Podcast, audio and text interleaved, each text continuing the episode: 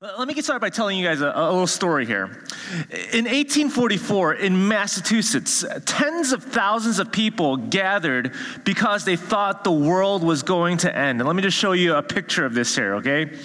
You know, there were followers of William Miller, a Baptist preacher who claimed to know the date when Jesus would return. These believers were called Millerites.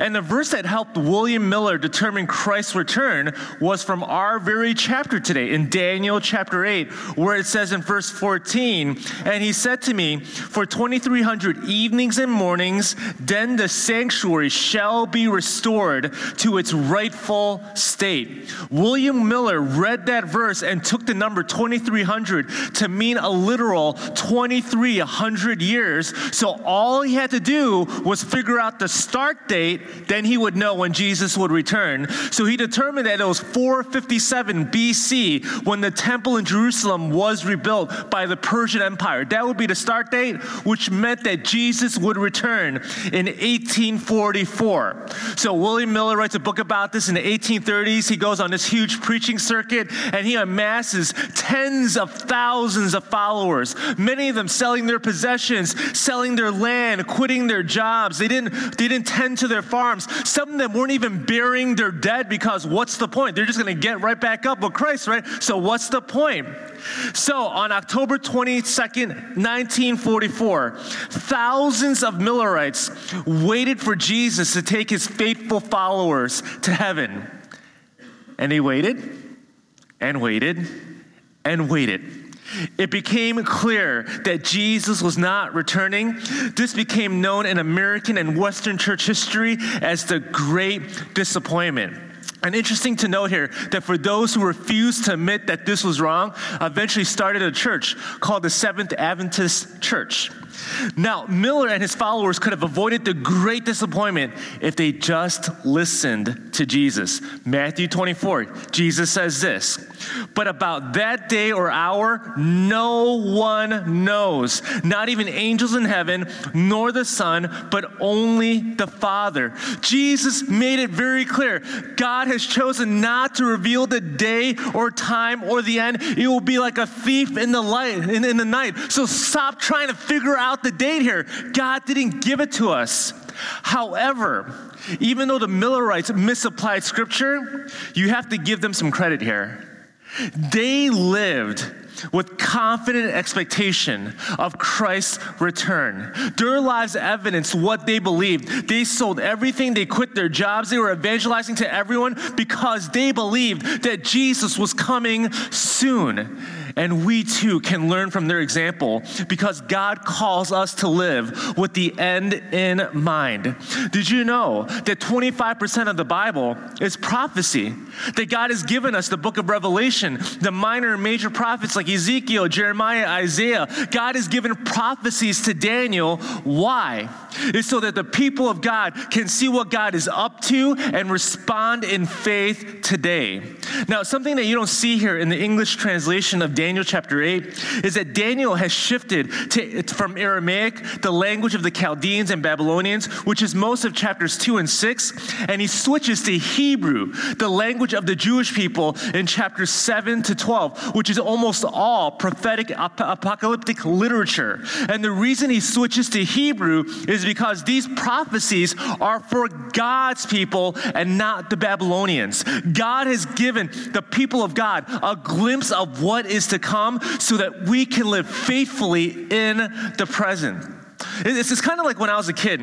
My mom, in order to get me to straighten up, would just say, Hey, every night, just so you know, dad's gonna be home soon. And I looked at the clock and I'm like, oh no, he's almost home. So I clean my room, toss out the trash, sweep the floor. Because why? My dad was coming home soon. God gives us prophetic literature to help us live in the present. You know, the challenge for us today in chapter 8 is not understanding the prophecy. It's actually pretty straightforward. It's going to echo back to what we heard last week. The challenge is will we accept it? Will we accept it? You know, the vision that Daniel receives today is one where the people of God will, will experience immense suffering and death. It says in verse 27 after he's heard everything, Daniel was appalled by the vision. He didn't like what God showed him. It wasn't a picture of flowers and rainbows. He saw the saints of God being trampled on, yet Daniel never lost faith in his God. When Daniel receives this vision, look at verse 1 here. It says in verse 1 In the third year of the reign of King Belshazzar, a vision appeared to me, Daniel, after that which appeared to me at the first. Okay? So we know that this is during the reign of Belshazzar. So chronologically, we're moving backwards in this book. That Daniel receives this vision before the Persians conquer Babylon, chapter 5, and before he's thrown in the lion's den in chapter chapter 6. So we know through Daniel's example that this appalling vision didn't weaken Daniel's faith, but God used it to strengthen him, to work hard, to pray, and to face the lions. Even though Daniel wanted different circumstances, he did not want a different God. Friends, for many of us, our lives are not filled with flowers and rainbows, rainbows. You know, we're not happy with the circumstances that are before us. But God today wants to give you a glimpse of what He is doing in the future so that you would be strengthened in your present to trust Him. So, with that, let's go ahead and break down Daniel's vision here. And as you guys look at chapter 8 here, you guys are going to notice that the top half of chapter 8 is the prophecy, and the bottom, bottom half is the interpretation of that prophecy. So, instead of reading the verses in order, I think what's going to be more helpful here is for us to group the prophecy and that interpretation together so that it's easier to understand. And then after we work through the prophecies, we'll see how Daniel responded to it and thus how we should respond to it. So, let's, let's get into this. Verse 2. Verse 2 starts off the vision like this. And I saw a vision, and when I saw Daniel speaking here, I was in Susa, the citadel, in the province of Elam, and I saw the vision, and I was in the Ulai Canal, okay? So Daniel is currently in Babylon, but the vision, when he gets it, puts him in the capital of the Persian Empire, Susa. Why? It's because the Persian Empire will conquer Babylon in the near future. Verse 3 I raised my eyes and saw, and behold, a ram standing at the bank of the canal. It had two horns, and both horns were high, but one was higher than the other, and the higher one came up last. I saw the ram charging westward and northward and southward. No beast could stand before him, and there was no one who could rescue from his power. He did as he pleased and became great.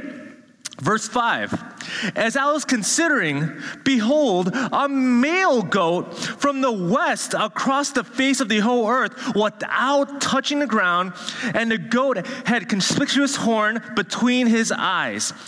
He came to the ram with the two horns, which I had seen standing at the bank of the canal, and he ran at him in his powerful wrath. I saw him come close to the ram, and he was enraged against him and struck the ram and broke his two horns. And the ram had no power to stand before him, but he cast him down to the ground and trampled on him. And there was no one who could rescue the ram from his power. Okay?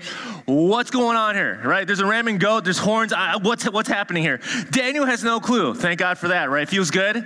He calls out for help, and get this God sends the angel Gabriel, okay, to answer it for him. Verse 15. When I, Daniel, had seen the vision, and obviously this is all the vision, I sought to understand it. And behold, there stood before me one having the appearance of a man, and I heard a man's voice between the banks of the Ulai, and it called, Gabriel, make this man understand the vision. Okay, I love this. God wants to be known. He's not playing hide and go seek. He wants us to know His word, and He will always send help if we want it. With Daniel, He sends Gabriel, and with us, God gives us the Holy Spirit. Now, a lot of what we're going to read here will echo the events of chapter 7, but now we have a clearer imagery of what's being used to describe these world events. And let me just show you a picture of what I think is going on here. With the verses, okay? So, first, you have a ram with two horns, and one horn is higher than the other, and then you have a goat with a single horn, and this goat is coming so fast that it doesn't even seem to be touching the ground, okay? What is this? The angel Gabriel explains, verses 20 and 21. As for the ram that you saw with the two horns, these are the kings of Media and Persia. Verse 21 And the goat is the king of Greece, and the great horn between his eyes is the first king. So the horns represents kings and empires. The ram with two horns, uh, two horns is the Medo-Persian Empire, and this empire was a coalition of the Medes and Persians, but eventually the Persian Empire will eclipse the Medes. This is why one horn is bigger than the other. Then in verse 4, it says that this ram was pushing westward, northward, and southward, and that's exactly what the Medo Persian Empire did in taking over Babylon. It went west, north, and south, okay? So this is the ram. But then this goat with one horn comes in and kills it. The goat with the one horn is Alexander the Great, who became king at 20 years old. And 18 months later, he goes to war with Persia and defeats them. By the time Alexander the Great is 26 years old, he has conquered most of the known world. What did you do when you were 26? Okay, that's what he did when he was 26. This is why the goat was moving so fast because it represented the speed of his conquest. Verse 8 Then the goat became exceedingly great, but when he was strong, the great horn was broken. When Alexander the Great was still at the height of his power, the empire was 1.5 million people. At 32 years old, he dies by malaria. So the great horn is broken. And in verse 8, and instead of it, there came up four conspicuous horns towards the four winds of heaven. Okay, so this, so the goat now loses this big horn, and then four other horns come out of it. Okay, it's a, it's a, it's a weird thing. Okay, it's just crazy. Gabriel explains what this is. Verse 22. As for the horn that was broken, in the place of the four others arose, four kingdoms shall arise from this nation, but not with his power. Okay, so after Alexander the Great dies, his empire is divided into four smaller kingdoms led by his four generals. Let me just show you what this gnarly picture might have looked like here, okay? So you have it broken down in Greece, Asia Minor, Syria, and Israel, and also Egypt. So these four kingdoms arise from this one empire, but they will never be as strong as Alexander the Great. Verse 9, and this is very important because I actually think that this is actually the key for the, the book of chapter 8 here. This person's talked about. Out of one of them came a little horn which grew exceedingly great toward the south, toward the east, and toward the glorious land. So, out of these four horns of Greece, a ruthless small horn will arise. At around 175 BC, a man by the name of Antiochus Epiphanes arose from the Seleucid Empire, and you see his name there, right? Verse 9 says his conquest was towards the south and east and the glorious land. The glorious land was the promised land, it was Jerusalem. Verse 10 This little horn grew great, even to the host of heaven, and some of the host and some of the stars it threw down to the ground and trampled on these stars. Antiochus, in his conquest of Jerusalem, murdered 80,000 Jews men, women, kids, and babies. It is crazy. These were the stars that were trampled on. When God made a covenant to Abraham, he said, I will make your descendants as numerous as the stars. Verse 11 it became great, even as great as the prince of the host, and the regular burnt offering was taken away from him, and the place of the sanctuary of his sanctuary was overthrown. Antiochus goes into the temple of God, sets up a statue of Zeus in the holiest of place, and he makes the Jews worship him and eat pig meat right in front of him, which is unclean to the Jews. And he sacrifices a pig on the altar. In the most holy of places, he desecrates it. Verse 12 and a host will be given over to it together with the regular burnt offering because of the transgression, and it will throw truth to the ground, and it will act and prosper. Antiochus made it a capital offense to have a copy of Scripture. He literally threw the Scripture of God, the Word of God, on the street, and he commanded people to step on it. Antiochus hated God and his people. He made it a capital offense to celebrate Passover or any Jewish feast. He made it a capital offense to circumcise children, that he would literally send soldiers into homes with babies to see if they were circumcised, and if they were, the mom and babies would be killed on the spot. Antiochus also issued coins with his image that read this King Antiochus, God in the flesh. Let me just show you this here. So you see here a coin of Antiochus here. Now, Antiochus Epiphanes. Epiphanes is not his last name, but a self proclaimed title, which means, I am God in the flesh. That's Epiphanes. That's what it means. He said that about himself. Antiochus destroyed the Bible, he desecrated the temple, he defamed God, he brought death to believers, and he exalted himself. Scripture calls this moment in Jewish history the abomination of desolation. What he did was so horrible that it desolated the temple. The Jews scattered and didn't return to worship. But, but, the Jews fought back. Verse 13. Then I heard a holy one speaking, and another holy one said to the one who spoke, For how long is the vision concerning the regular burnt offering, the transgression to make things desolate, and giving over the sanctuary and host to be trampled underfoot? The question here is how long is this desecration going to last? This is crazy.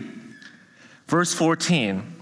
And he said to me, For 2,300 evenings and mornings, then the sanctuary shall be restored to its rightful state. So for the Millerites, they thought that this meant 2,300 years, but having the luxury of history on our side, we know that the 2,300 evenings and mornings meant days, not years, because a Jewish man by the name of Judas Maccabeus led a revolt against Antiochus, and this little small Jewish army would be known as the Maccabean Maccabean revolt, and they pushed back Antiochus and his empire and recaptured the temple and rededicated. And the length of time from the desecration of the temple when the statue of Zeus was put up was September 6, 171 BC, and the temple when it was rededicated was December 25th,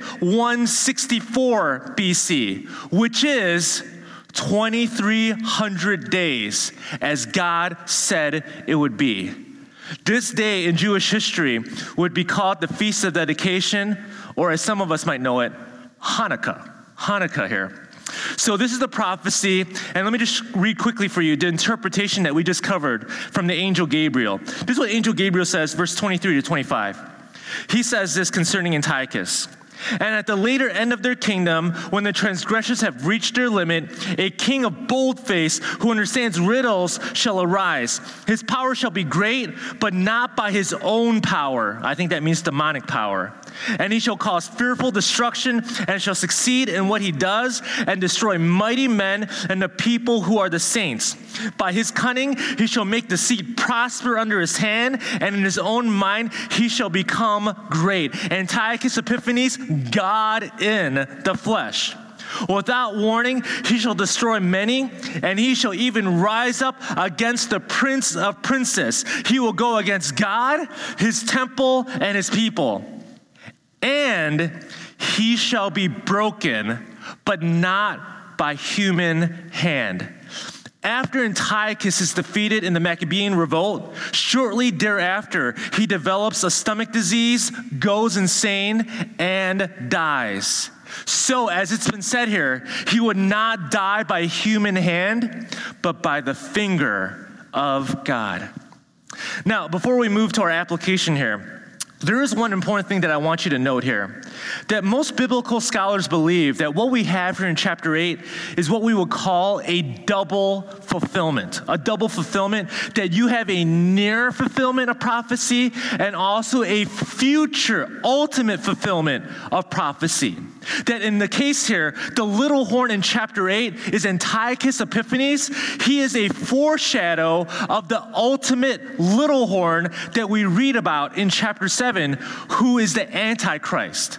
That just like Antiochus, the Antichrist will be a persecutor of God's people. He will desecrate the temple, he will trample on God's word, he will claim to be God.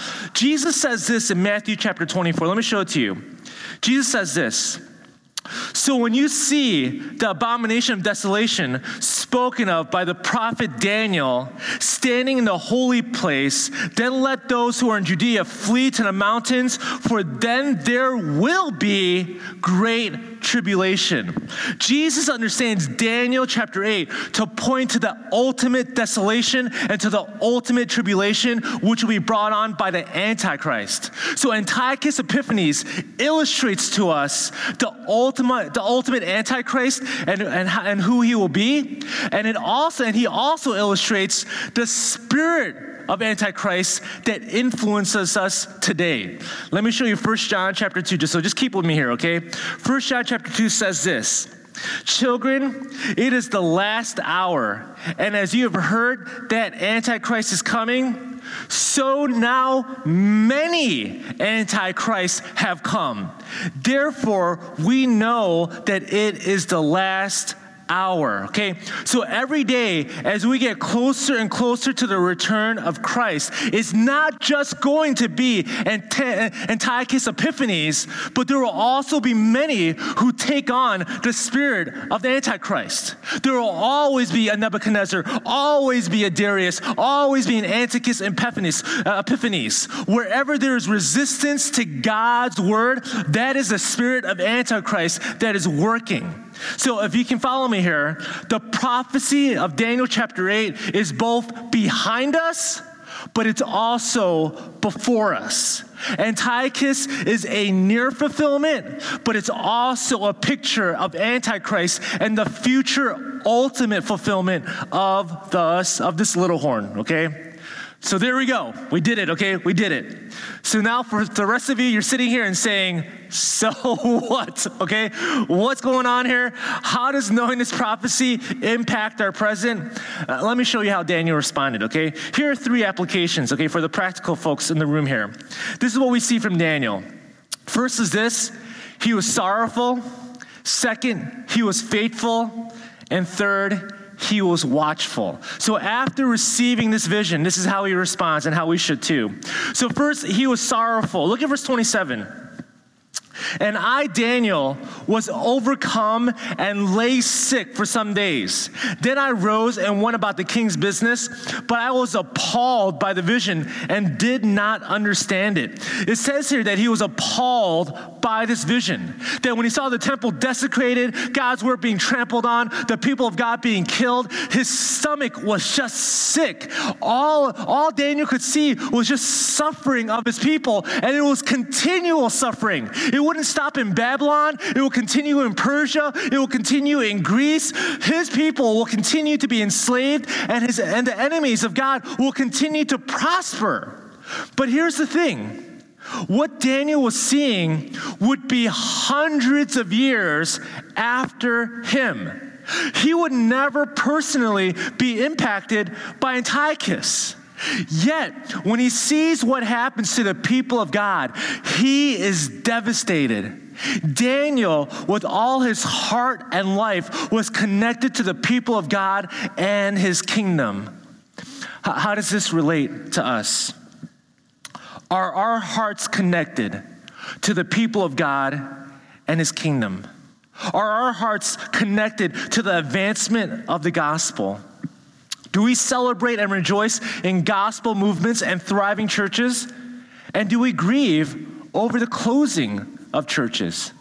You know, these past two years have been really tough. There have been numerous churches in our city that have closed for all sorts of reasons because of moral failure, some others because of difficulty of sustainability with people and finances. And we've seen this with small churches and also big churches. That we have pastors who, who pastor thousands of people and they're being ex- exposed for their abuse of power, mismanagement of finances.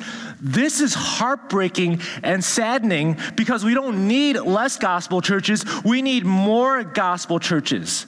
To see churches struggle and to see pastors burn out and to see people lose trust in God, this is not something that should make our hearts rejoice. This, we should not delight in gossiping about it. It's something, it's not something that we can just say, well, like, you know, that's their problem. That, that, that's not my problem.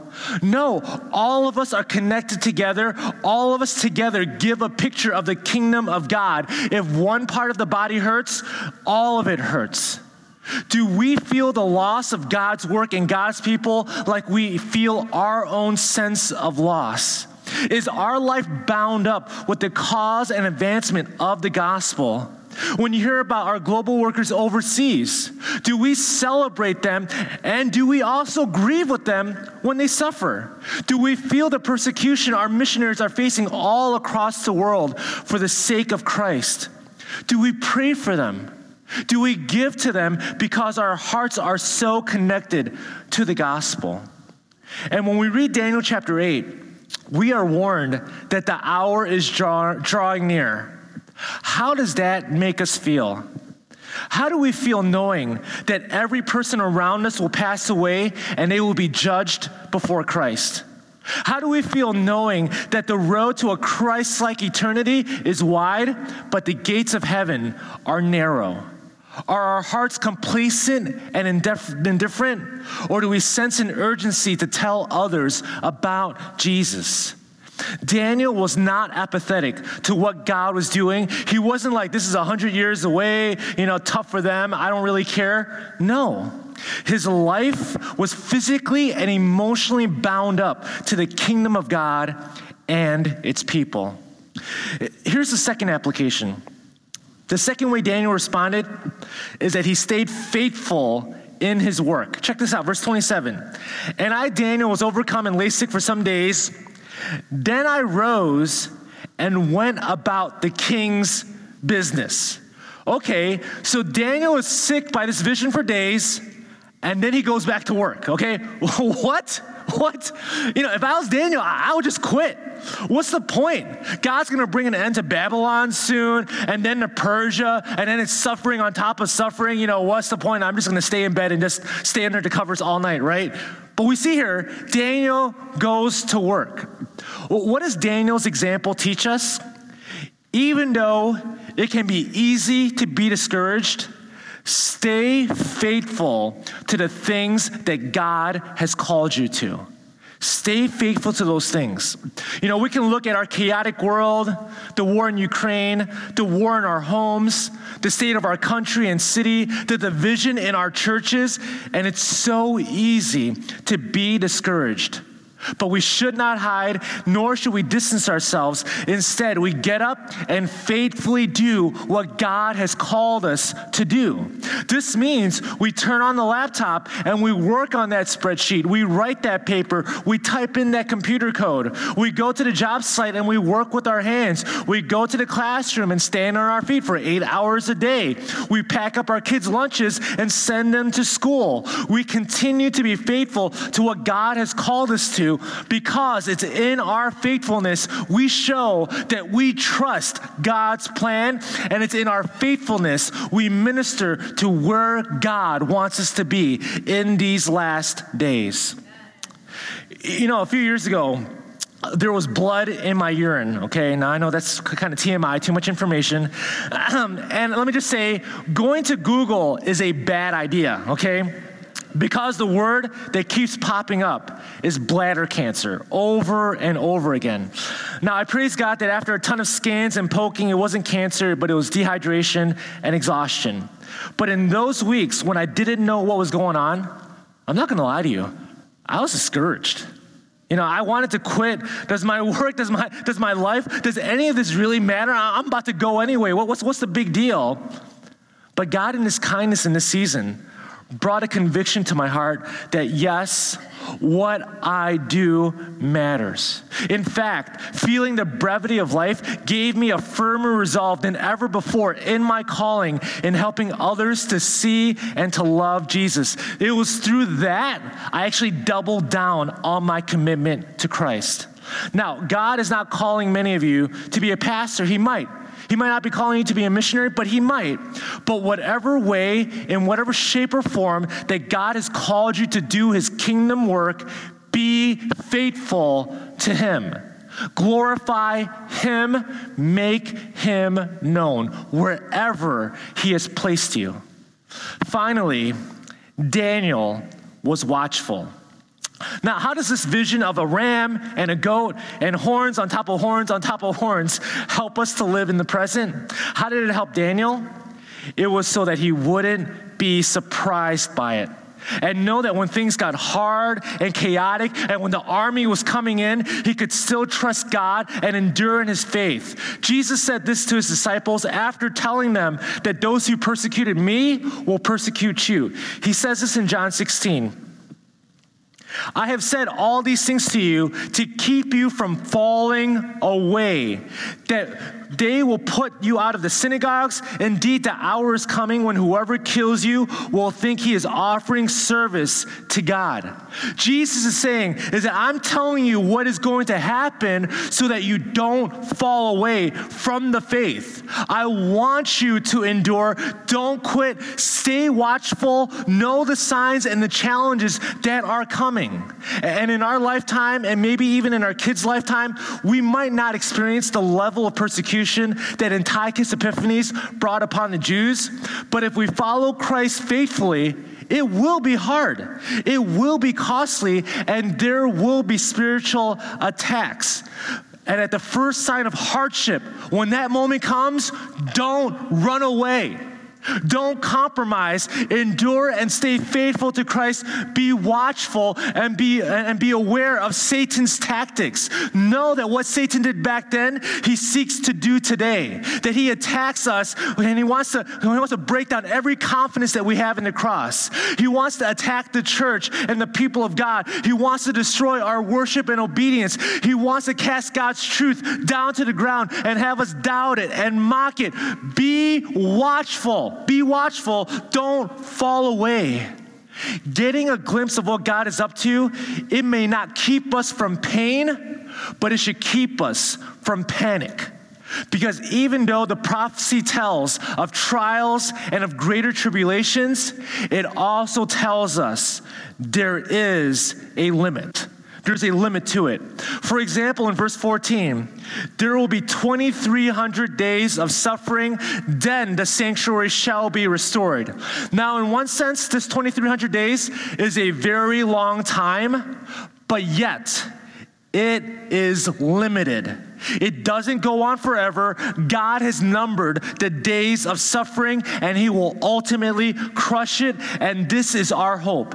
In those moments of suffering where it might look like God is losing and Satan is winning, but ultimately we need to know that God rules the future and Jesus is coming. As much as these terrible visions bothered Daniel, he was still comforted to know that it was God who was revealing it to him. Thus, God God is in control. He controls kings and kingdoms. And one day Jesus will come and put an end to Satan and suffering once and for all. So, church, be watchful. Be watchful for Satan's attacks, but also be watchful because your Savior is coming.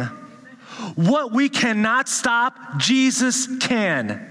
Evil does not have the final word. Restoration is not impossible. Renewal is the future.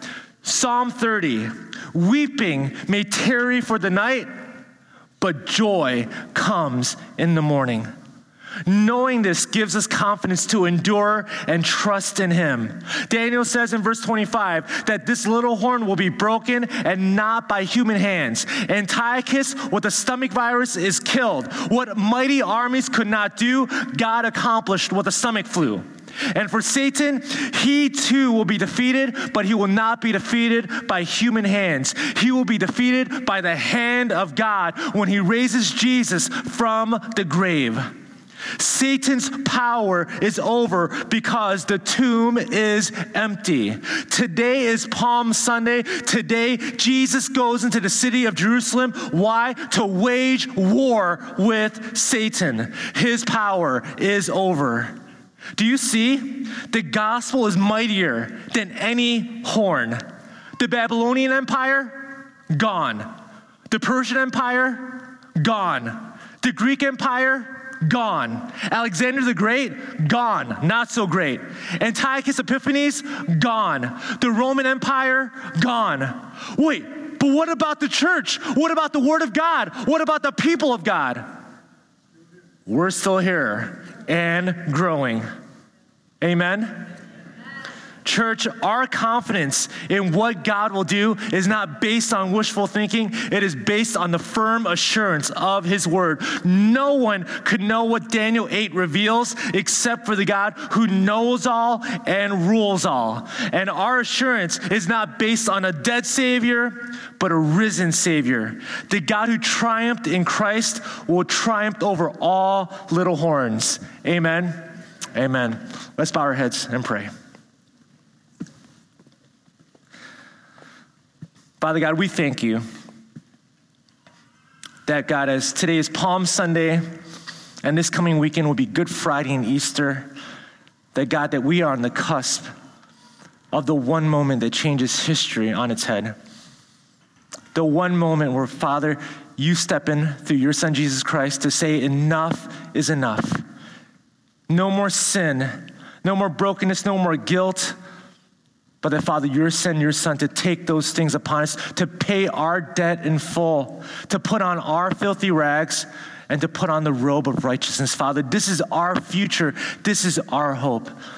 And God, until that moment happens, God, we know, we know that Satan will delight in nothing more than to attack the confidence of our faith in you, to make us doubt your word, to make us step away from the people of God. Father, would you give us a firm resolve? God, would you give us assurance, Lord, Lord, to continue to endure in the hardest of moments so that we can show that our God is absolutely faithful and he is trustworthy. God, we can't do this on our own. And Father, we do this all for the glory of your Son, Jesus Christ. And it's in his name we pray. Amen.